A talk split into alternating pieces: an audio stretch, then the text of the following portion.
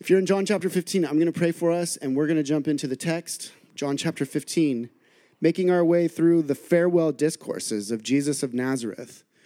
These were his final words to his followers, his apprentices, those who are coming, coming under his, his master tutelage to become like him and to do what he did in the world as they were with him.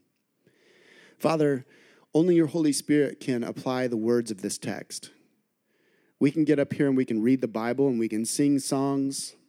We can laugh. We can make jokes. We can do all the things. But unless you, Holy Spirit, come, unless we are one with Jesus, we can do nothing. Make this community one in the Father and the Son and the Holy Spirit this morning. Make us one in the joy of the kingdom of God. And as this morning we were praying in pre gathering prayer, so many visions of chains being broken, wounds being healed, scales coming off of eyes, a great weight being lifted off of the souls of your people, a burden that they've been carrying, a brokenness that they haven't been able to come out of. I do. I pray in a super Pentecostally charismatic way this morning. Let there be literal breakthrough this morning. Move the ball forward in our lives today. In Jesus' name. And all of God's people said, Amen. So, from foot to horse, steam to fossil fueled locomotion, via ships, planes, trains, and automobiles, our modern societies in our current moment find themselves in what I can only describe as a state of mass transience. We are a people who are in constant movement especially in the United States. We Americans always set the standard for the rest of the world good, bad, ugly, and beautiful. One Gallup poll said that one in four Americans have made a move in the last five years. I'm one of those. I'm pretty certain most of you are one of those. We are, as Americans, one of the most mobile, moving geographic countries in the world. According to data from the Census Bureau, the average American will live in at least 11 different local, not just state by state, but 11 different local residences through the course of their life. I too fit that statistic. Now, of course, I'm not saying that this is by default something that's bad or negative. We move around for all sorts of actually really good reasons. There are work opportunities which we should pursue for the well being of our lives. There are family needs. We want to be close to or farther from, in some cases, our families. Uh, there are bad to better situations that moving enables us to experience. And of course, with the Christian community, there is the ever present calling to move, mission. I'm actually praying that neighbors would be a global missionary discipleship network that we would do old school stuff like supporting missionaries to go to Papua New Guinea and places of that manner. But this mass transience, this constant movement in the States and in Western modern developed countries, I've observed in my own life and in the lives of others that it can also be motivated by this always looking forward to what may be next in the next place, this constant, unsettled searching for greener grass upon which we never find ourselves. It's this kind of frenetic transience, this unsettled searching. It's this type of movement that actually wears the human soul down. Because we find ourselves, when motivated to move for reasons that are not of the Lord, when we are moving, we find ourselves living in this state, and maybe you find yourself there this morning in a state of kind of disconnectedness. Just this low grade sense that I am disconnected from a place, and more importantly, I am disconnected from a particular people. The great environmental novelist, I can't recommend any of his novels enough for all of you to read this summer, Wendell Berry, he said, If you don't know where you are, you don't know who you are. And I think he's spot on. And this is why. The Hebrew Bible says that God placed Adam and Eva, dirt and source of life, Adam and Eve, placed them in a garden, settled them in a garden with his presence as the place and each other as the people to whom they would belong. And they were to be, in that sense, rooted in the garden, in God's presence, and in the people, each other.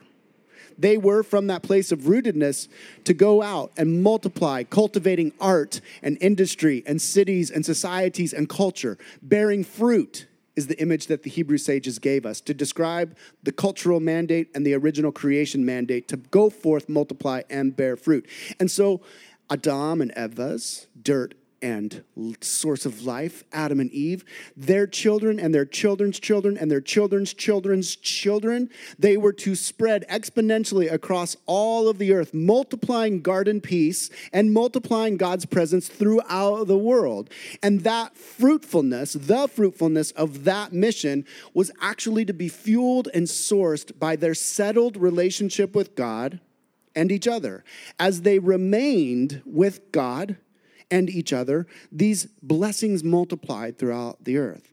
But our forebearers believed the lie, like you and I believe the lie, namely, that the good and true and beautiful life isn't found in trusting obedience to God, but the good and true and beautiful life is created by our own ingenuity, by our own energies, and by our own designs.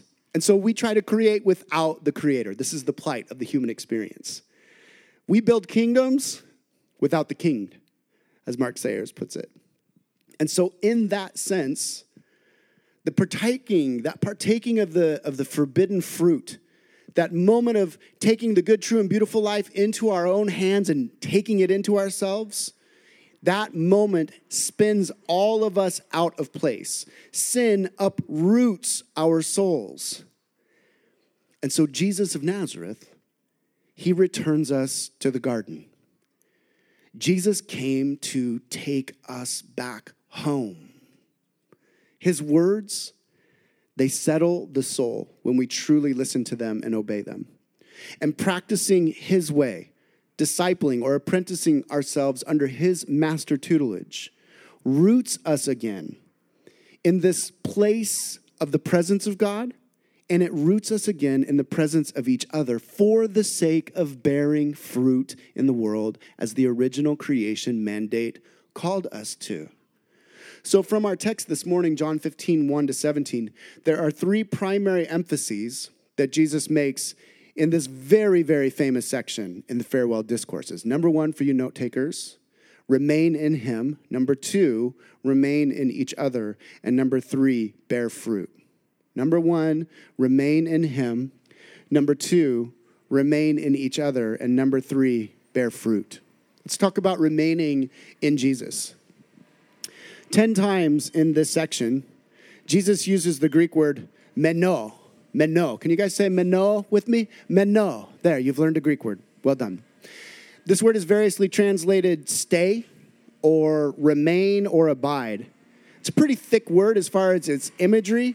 It intones the idea of intentionally making one's home with, or intentionally making one's dwelling place in, mena. Now, a common motif from religions of all of antiquity, particularly in Jesus' time, this common motif of the vine and the vineyard was everywhere. And so when Jesus employs the word meno, remain, stay, abide, and then illustrates it with the vine and the vineyard imagery, he was drawing on something that was already thick in the theological and the cultural imaginations of his followers. He was also using the land surrounding them to illustrate and drive his point home. Remember, the societies of Jesus' day were agrarian. We are industrial and technological. They were farmers and fishermen. They were surrounded by hills that had been tilled and planted and watered and that bore fruit seasonally. And each of the followers of Jesus, the listeners of Jesus, they would have immediately understood when he was talking about vine vineyard imagery. They knew what it took to produce a good, healthy, fruitful crop. Jesus was also using the vine and the vineyard imagery to echo specific texts from the Hebrew Bible, from their prophets. For example, Isaiah, one of the most famous songs in is Israel's history. He sang this song of God planting a vineyard from which God would eat sweet fruit. But Isaiah's song was actually more of a lament than a celebration because Israel ended up only producing sour grapes that set the Lord's teeth on edge. And so Jesus, he chose this kind of multi layered, multifaceted, very thick imagery of the vine and the vineyard to do one very specific thing for you and I today and for his followers in the first century. He was trying to drive home and define the vital nature of the relationship between himself and his followers. Read with me again in verse 4. No branch can bear fruit by itself, it must remain in the vine. Neither can you bear fruit unless you remain, abide, stay, make your home with, dwell in me. Verse 5 I am the vine, you are the branches. If you remain in me and I in you, you will bear much fruit. Apart from me, you can do nothing. A direct contradiction, contradiction to the lie that we all believe that we can design the good, true, and beautiful life. Apart from me, you can do nothing. And so, just as the branch is attached to a vine and draws its vitality from that deep interconnection, so the disciple of Jesus must be attached to Jesus, remaining in him. It is this intimate, mysterious, beautiful, profound union with Jesus that is all disciples' source of life. It is this union with Jesus, the Father, and the Holy Spirit that creates our identity as loved children, born again, adopted, brought into the kingdom of God, forever saved and safe. It is this union with Jesus that gives us our sense of value. He who loved us so greatly, he would die for us. It is this union with Jesus which gives us meaning. Go into all the world and make disciples, baptizing them in the name of the Father and the Son and the Holy Spirit. Everything that you and I are longing for today comes from, is answered in, is provided through this remaining and abiding in Jesus. And anything less than this level of full attachment to Jesus results, in the very least, in a spiritual anemia, or at the very worst, spiritual death. Read with me the ominous words of verse 6. If you do not remain in me, you are like a branch that is thrown away and withers. Such branches are picked up, thrown into the fire, and burned. So, what we want to do with those words echoing in our souls is we want to ask the question that that should raise in our hearts How do we remain in Him? I want to make my dwelling in Jesus.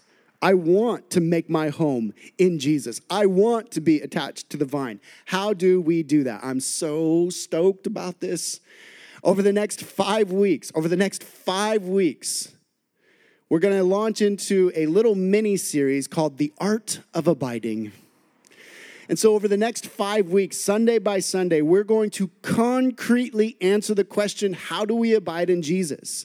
Covering these practices and postures of heart. We'll cover things like the secret life. I'm super stoked about this teaching next week, the secret life.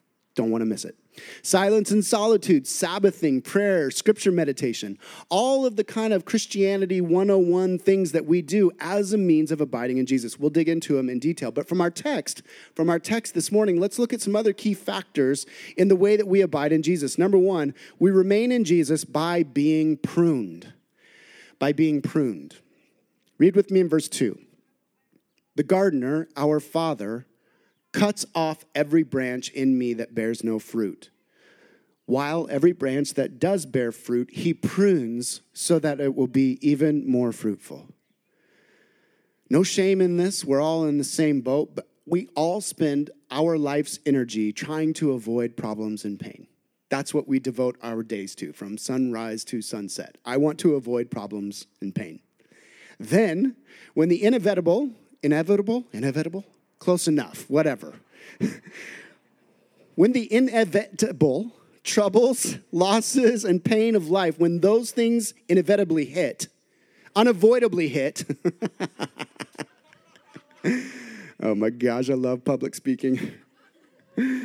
When the pain of life hits, no matter how hard and how much energy we divest in avoiding the pain of life, when it hits, we then spend all the rest of our energy looking for saviors of all sorts from anywhere that we may source them to deliver us from our plight, except for apprentices of Jesus who are attached to the vine. When problems, issues, pain, troubles, trials, and tribulation, as the Bible defines these things, when they come, and without question, if you're not in them right now, you will be. When they come, we, the apprentices under the Master Jesus, we learn to, as his brother James said, rejoice when these troubles and trials come. The most counterintuitive, jarring teachings of the New Testament. We actually learn to embrace these things the pain and the problems that we are so trying to avoid, we learn to allow God to use them to form our souls. Now, track with me, please. We do not believe God is the source of our suffering and pain. I recognize I'm bringing up thousands of years of theological complexity in a single paragraph in a teaching. We do not believe that God is the ultimate and final source, that he's some puppet master pulling the strings of his people. I'm going to produce pain in this one and blessing in this one because, ha ha ha ha. That is not the God of the Bible. That is the God of our cynical imaginations. That is a God of a culture gone awry and brokenness. That is the God of a people who have lost him, lost place, lost his presence, and are wandering east of Eden. The God of the Bible is not our source of suffering and pain the relationship between our problems and God's providence is terribly complex. And so much cynicism and birth is birthed in our minds because silly Christians give simplistic, reductionistic, black and white answers that are actually terribly wrong when problems and pain come into our lives. There are not simple, easy answers to the problem of pain in this world and God's providence. The issues that we face, they are brought about by innumerable and immeasurable factors. There's our sin, there's others' sin. There's a real spiritual, malevolent being of personal agency, the Hasatan, the Satan, the Leviathan, the beast, the snake. This wicked entity and his minions that want to destroy us. There's a broken world, there's a broken universe surrounding us, and then there's the mystery that is us stuck in our little myopic, tiny little state here in transcendence, vastness, eternity. The scriptures are clear, though, that God works in, God tenderly, carefully, specifically, providentially uses the pain, the things, the troubles, the trials of our lives. He uses them as a means of, of shaping us into who we truly are. Karate Kid fans, anybody? Cobra Kai, anybody watching this? The original, the original, yeah, Cobra Kai, that's a winner. the original, the original Karate Kid, Miyagi, Miyagi, teaching, teaching little Daniel how to shape the bonsai tree. Pain. So specific, so careful in what he would cut away. God is using pain to prune us, to shape us into something of such exquisite beauty, we can't even imagine what He's doing in us. If we respond by remaining in His love, we are pruned through pain. God works in our pain, our loss, our sufferings and he is very strategically, as a surgeon, cutting away anything and everything that may choke our personal, vital relationship with him. Dear friend, fellow family member, in your pain, you have to trust. You just have to let go. You are not going to be given answers the way that you want them. The cross and the resurrection, a good father who loves you and wants to bring you back to the garden, is the only answers that suffice. And so surrender. Number two, we remain from our text in Jesus by being pruned, and number two, by being in the Word. By being in the Word. Verse three, you are already clean because of the word I have spoken to you. Verse seven, if you remain in me and my words remain in you, ask whatever you wish and it will be done for you. The great English Baptist preacher Charles Spurgeon once said that Christians' blood ought to be bibline Christians' blood ought to be biblical, bibline. What Spurgeon was saying is that the Bible should be so rich and thick in our minds and hearts and souls that it flows through our being as the very life force of our existence. Because Jesus' word is the source of our cleansing. Jesus' words and his authors that followed up after his ascension, the apostles, the authors of the New Testaments, their words correct us and renew us and guide us. And so the very blood flow, the very essence of our being ought to be bibline. We are Bible people, saturated in the Bible. I'm feeling so pressed on this of late I want our church, I want the church to return to the authority of scriptures. In a day and age where false narratives and pseudo forms of authority are shaping the souls of humanity, we are a people shaped by Holy Writ, by the scriptures, as we learn to interpret and apply them, ancient practices in modern peoples. Making God's word our home, indwelling it, frames our view of the world in alignment with truth it helps us to ask the right questions, and it gives us the answers that we would have never expected. Number three, we remain in Jesus by being pruned, by being in the Word. And number three, this is going to sound so simplistic, by being loved. By being loved. Verse 9 As the Father has loved me, so have I loved you. Now remain in my love. It's probably about eight or nine years ago. It may have even been a decade ago. I have been meditating in this verse for maybe a decade. I was doing my thing. I love reading huge swaths of scripture. I developed my own Bible reading plan, and I know most of us don't have time to do this, but I have the privilege and the honor of getting to do this. Huge swaths of scripture in the mornings. And I was just ripping through my reading this particular morning. And I was in John 15. I was actually in the entire farewell discourse this morning. And I was just trying to get it done that day. You know, one of those days, I just got to get my Bible reading and get through it fast. So I'm just ripping through it, already living like into my afternoon on some Monday afternoon in my head.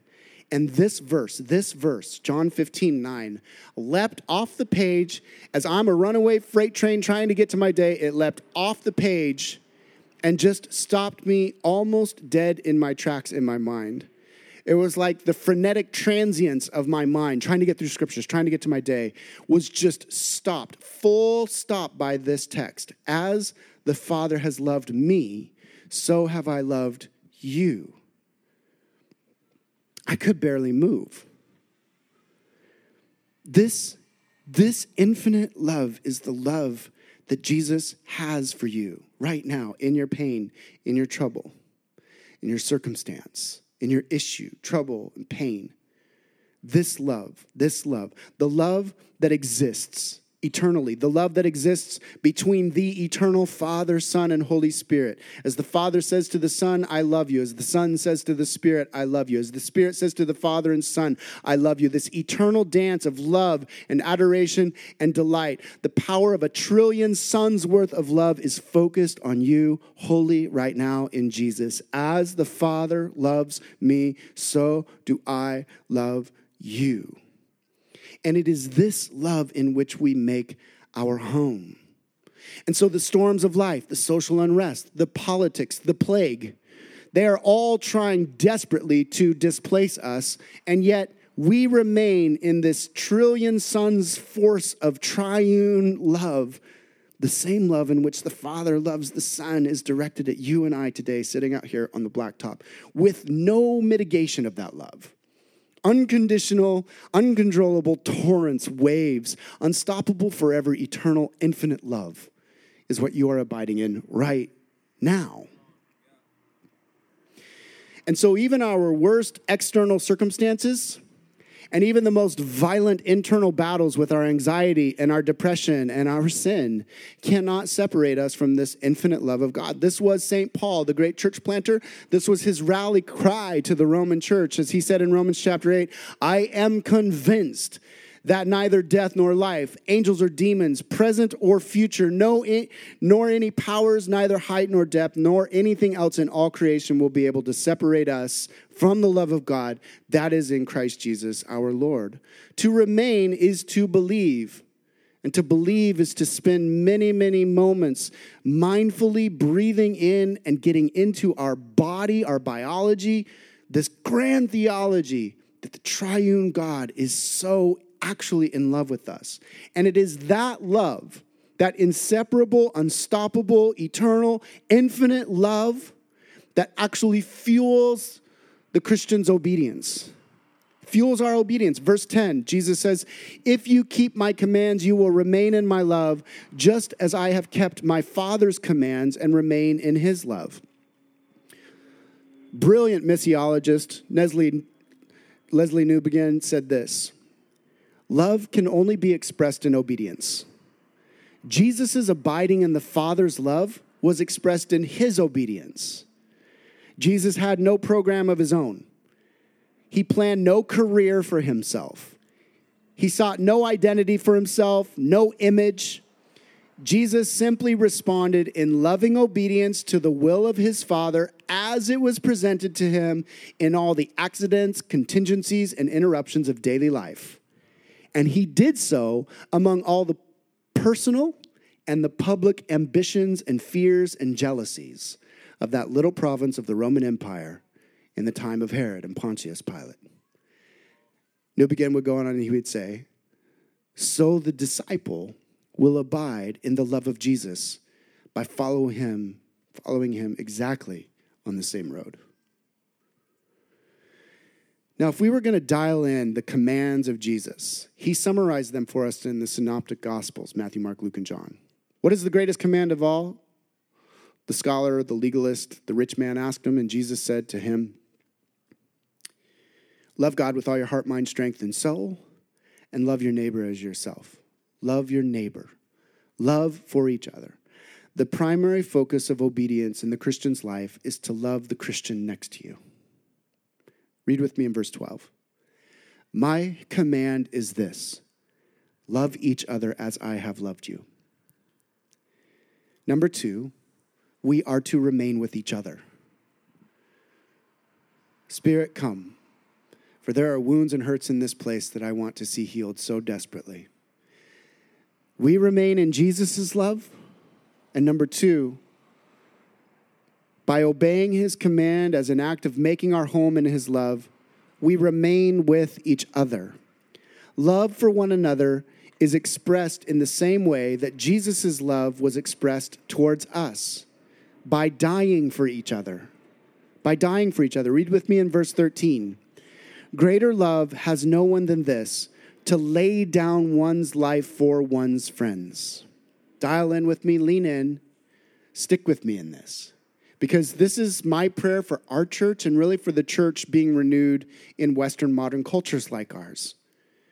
That we would, with all of our heart, mind, strength, and soul, love God by remaining with each other in love. Physically, literally remaining with each other. In a society of mass transience, where there's just a constant flux of movement, this idea of a long standing, committed, covenantal relationship in which we are in each other's physical proximity, proximity for a long time, it just seems impossible. It just seems like a unicorn with Bigfoot riding on its back at the end of the rainbow, hanging out with a leprechaun eating Lucky Charms. like it doesn't exist. And yet, Jesus' followers, we must make the intentional decision to embrace each other at a level of relationship that can create a context and foster true love. In the sixth century, Benedict of Nursia, he founded an order of monks who would go on to become the Benedictines. And his communities have actually spanned the generations since the sixth century. And to this day, modern Benedictine monks, one of the hallmarks of their lives together is what they call the commitment to stability. Stability. these monks, these monastic orders, the Benedictines, they commit to daily seeking God together according to a rule of life. They have these ways and times of praying together. They resolve, as they enter these monastic communities, they resolve to pursue their deepest heart's desires not personally, just in prayer with God, but to pursue their deepest heart's desires in interaction and interdependence with each other in these communities. In fact, when you read through the Benedictine vows of commitment, when they step into these monasteries from novitiate to actually being a Benedictine monk, it sounds kind of like marriage vows. in good times and bad, these humans covenant the whole of their lives to be together to live with each other. Now, we are Protestants, we are not monks. We are modern, urban, transient San Diegans. I am not about to call us to cloister up in a monastery and neglect the outward call of mission that Jesus calls us to. Where the monks failed throughout the centuries was they did cloister up in these buildings out in the deserts, and they forgot that the world was dying all around them. Although I would argue they were arguing we carry the burdens of the world in prayer in our monastic hearts. I do think that we moderns have a lot to learn from the Benedictines' call to remain with one another in obedience to Jesus. I'm not going to soft pedal this and pretend like this is easy. This, this, this commitment, this call to remain with each other, it is hard. Hard, vulnerable, painful, damaging, delightful. Add whatever adjective you can to it. It's all of those things and more. And it is a discipline and it is a practice.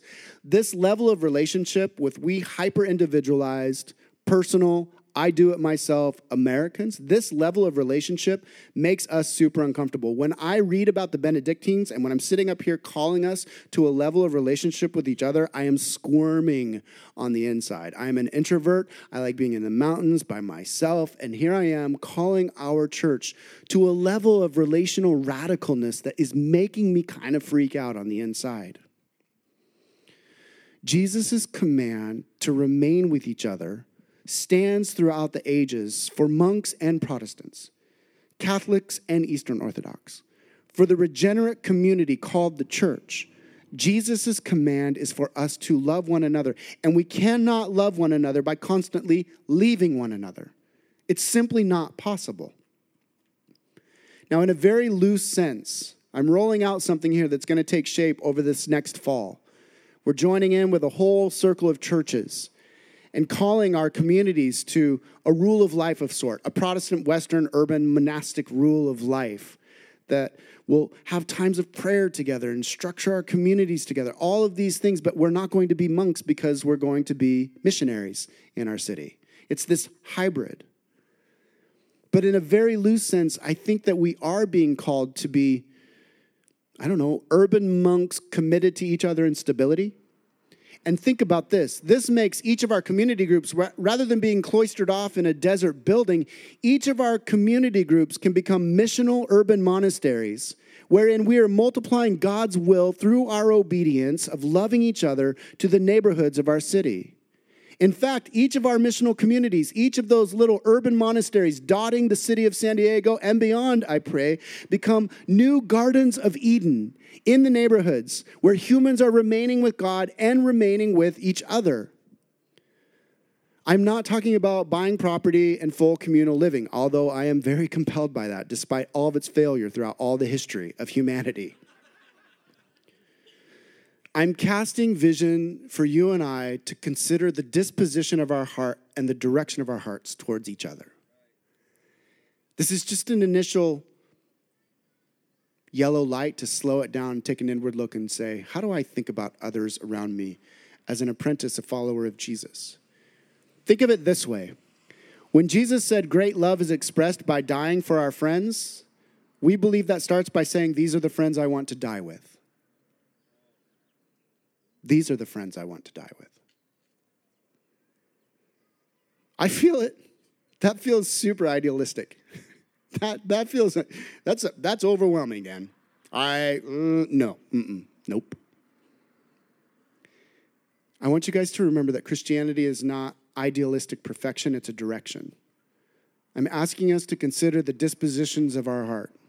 I'm asking us to listen to the words of Jesus in this modern moment of frenetic anxiety and constant trans, transience and disconnectedness from place and from people, the communities of God, I'm asking you to consider what is the posture and disposition of my heart?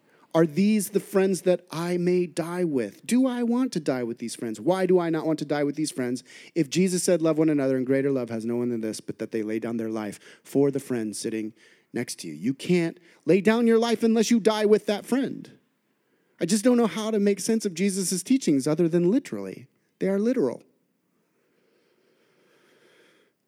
Our fear and our cynicism about community comes from deep familial trauma, of which all of us have in varying degrees. Family has hurt us, we have hurt family. Our cynicism and our fear, my squirming in having a community talk like this, is rooted in workplace betrayals. and of course, church wounds, man. Oh, oh my gosh. You know, if you're a new Christian, you're like, I will, the church is amazing. 15 more minutes of being a Christian. because we are broken. We wound each other. Some of us have been wounded in such severe ways that we are uncertain that the church is even a place where we are safe to be. And I want you to hear something this morning if that's you. You're justified in that. You're not condemned in that thought. You're not wrong. The wounds that you have incurred were wrong, brought on by a sinful world, by sin in you and by sin against others, and sin done against you and sin that you've done against others.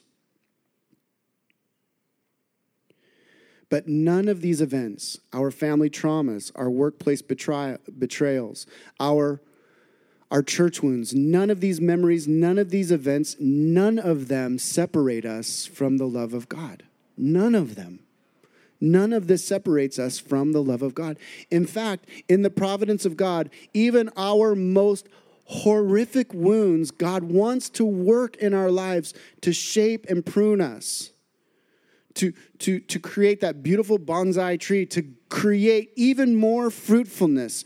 But we have to respond by remaining in His love, and we have to respond to each other.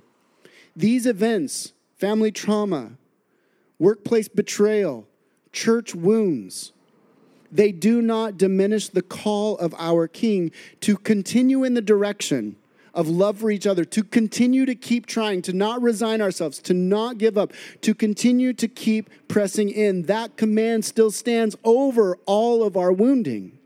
And so here's the ask as we wrap this up this morning for us as a church. As we go into the summer, as we pray, as we move, as we do all the things that we're going to be doing, here's the ask a posture of heart, a direction, a disposition in your mind and thoughts.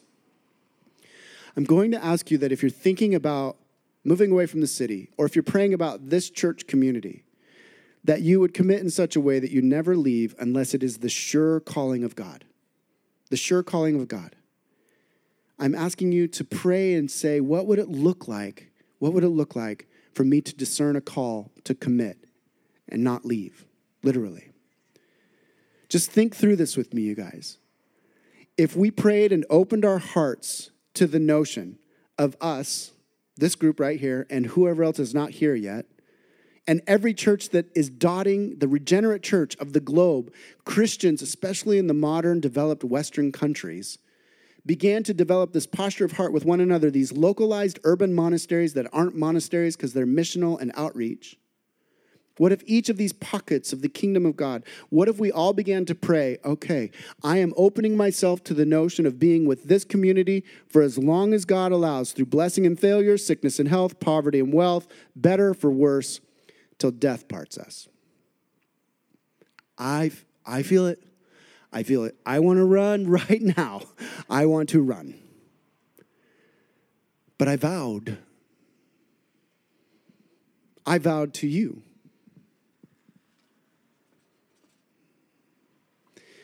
win the tug to flee the city due to real estate costs, which are a joke, political disagreements. I don't care where you stand on the political spectrum, there's a lot of ridiculous talk going on in politics. Win the tug to leave the city and leave this community, leave your community because of traffic.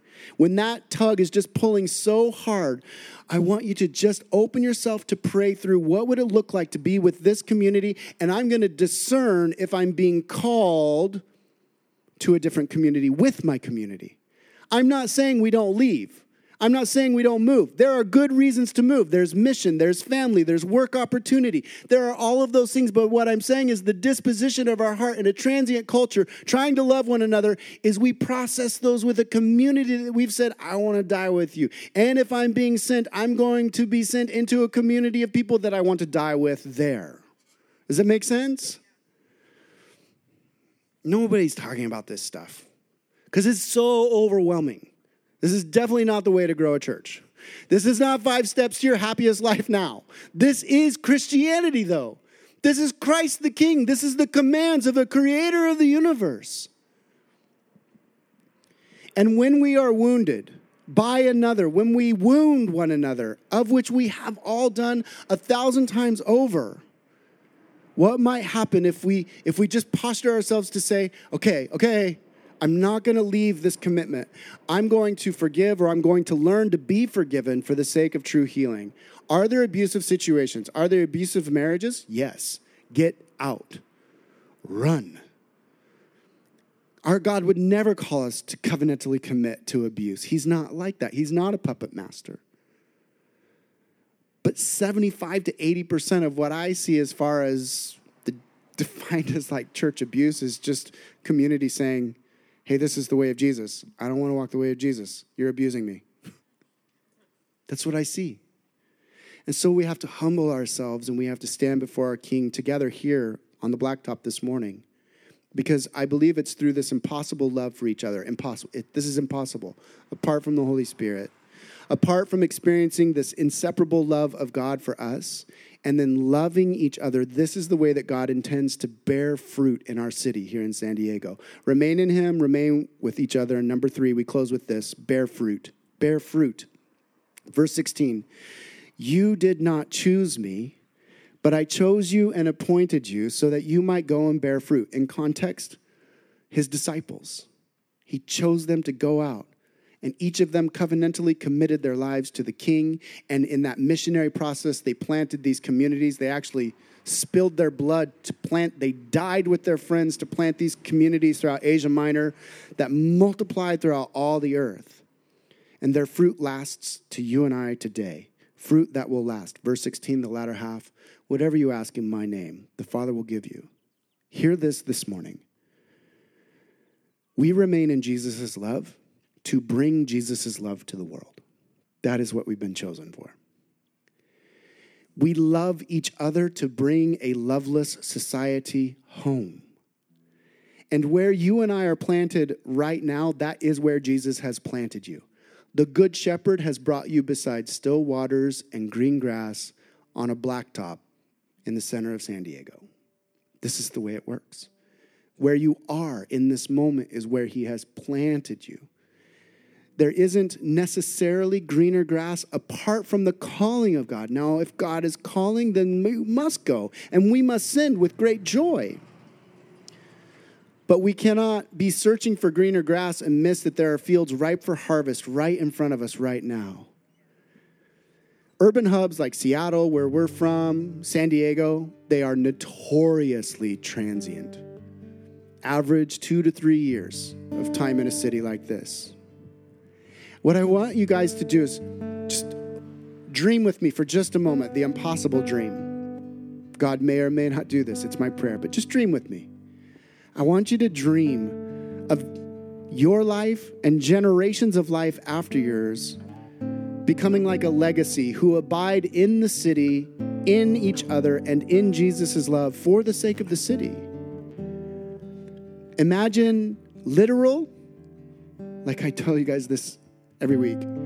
I want to marry and bury your grandchildren. I want to see your great grandchildren connected, vitally connected to this community, vitally connected to Jesus. Not a five year plan, five generation strategy. That's what we're working on. But imagine literal and spiritual grandchildren, your spiritual grandchildren, and they have been trained by their weird grandparents with their grandparents and their spiritual grandmothers and their spiritual grandfathers, this community that they were brought up in, and they were trained by these, these odd countercultural people that they love and respect, and they held these deeply countercultural beliefs about community and, and grandma and grandpa, spiritual grandma, spiritual grandpa, in small group, they would talk, and I would be there as a little kid. And I remember having dinner, and I remember my parents listening to one of their mentors at Neighbors Church saying, We want to see your great grandchildren established and abiding in the city for the sake of the city to bring the loved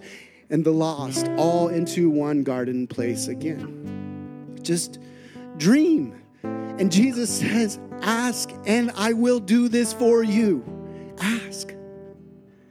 I chose you to bear fruit. Spiritual mothers, spiritual fathers, training up a, a generation and a generation after and a generation after of people who have a real purpose in life, who have these strange beliefs about a peasant stonemason from the middle of nowhere, who they call their master and king. This, dear church, is the glimpse of heaven on earth. It's the glimpse. In all of its woundedness, in all of its brokenness, all of its shame, all of its vulnerability, all of its pain, all of its impossibility. I just, I don't want us to bow the knee to the incessant cynicism that denies us our prayers that God has called us to. And whether God does this or not is up to Him. But at the very least, I want us to face Him saying, We prayed in accord with your promises. We prayed in accord with your commands. Remain in Him, remain in each other, bear fruit. Father, these words are just the silly rantings of, of a visionary with no hope without your Holy Spirit. But if these words are your words and if they are infused with the power of God, the same power that resurrected Jesus from the dead, if these words are the same words that, that teach and remind us that the King of Kings has forgiven us, then we can experience and give forgiveness. We can experience being forgiven. We can settle in. We can make the long haul. We can let go of our rights. We can be vulnerable and, and invite our community into our prayer process of leaving and discerning that we might be sent, that we might be sent by our community to create more communities just as Adam and Eve, our spiritual mother and father, were called to do. We want to obey the creation mandate. We want to go forth and multiply the kingdom of God in the world. And so help us to do that by remaining with each other. Spirit, come. Stir the hearts of your people to just begin praying. Not committing, just praying. Father, what, what does this mean for me to even pray in this direction? What does that even look like? When we are afraid, thank you that you know our fears. When we are cynical, thank you that you know our doubts. When we are broken and hurting, thank you that your wounds heal us. Father, may we settle in for the long haul. This doesn't happen overnight, this happens over generations.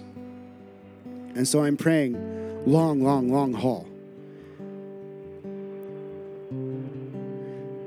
I pray in Jesus' name that you would use myself, my wife, Sophia Nyla Joby, Taproot Church in Seattle, Taproot Church in Twin Falls, Park Hill Church, Neighbors Church, our circle of churches that are surrounding us and growing up around us, church planters that are going to be sent from us, missionaries that will be sent all around the globe, small group leaders, community leaders, workplace evangelists, prophets in the schools apostles in the lands. I pray that you would use us to touch every soul on this planet in this generation and a thousand generations to come for the glory of Jesus. I pray that we would be Daniel 12:3 Christians. That you would give us insight and wisdom to lead countless innumerable masses to the righteousness of Yahweh, to Jesus. And give us resurrection power. Father, give us a sense that the culture that we are creating in the kingdom is so different than the world around us. And may we be liberated and set free today from wounds and pain and burden to love one another. And most importantly, God, I pray, I pray that this, this tiny little sliver of the community called Jesus's, that we would love each other well here today. Uh, just us, if we could just love each other well. Mercy, gentleness, kindness, forgiveness, patience, long standing, listening, absorbing the wrong into each other. It's so idealistic, but Father, you can do this by your Spirit. Help us to press in. In Jesus' name, amen.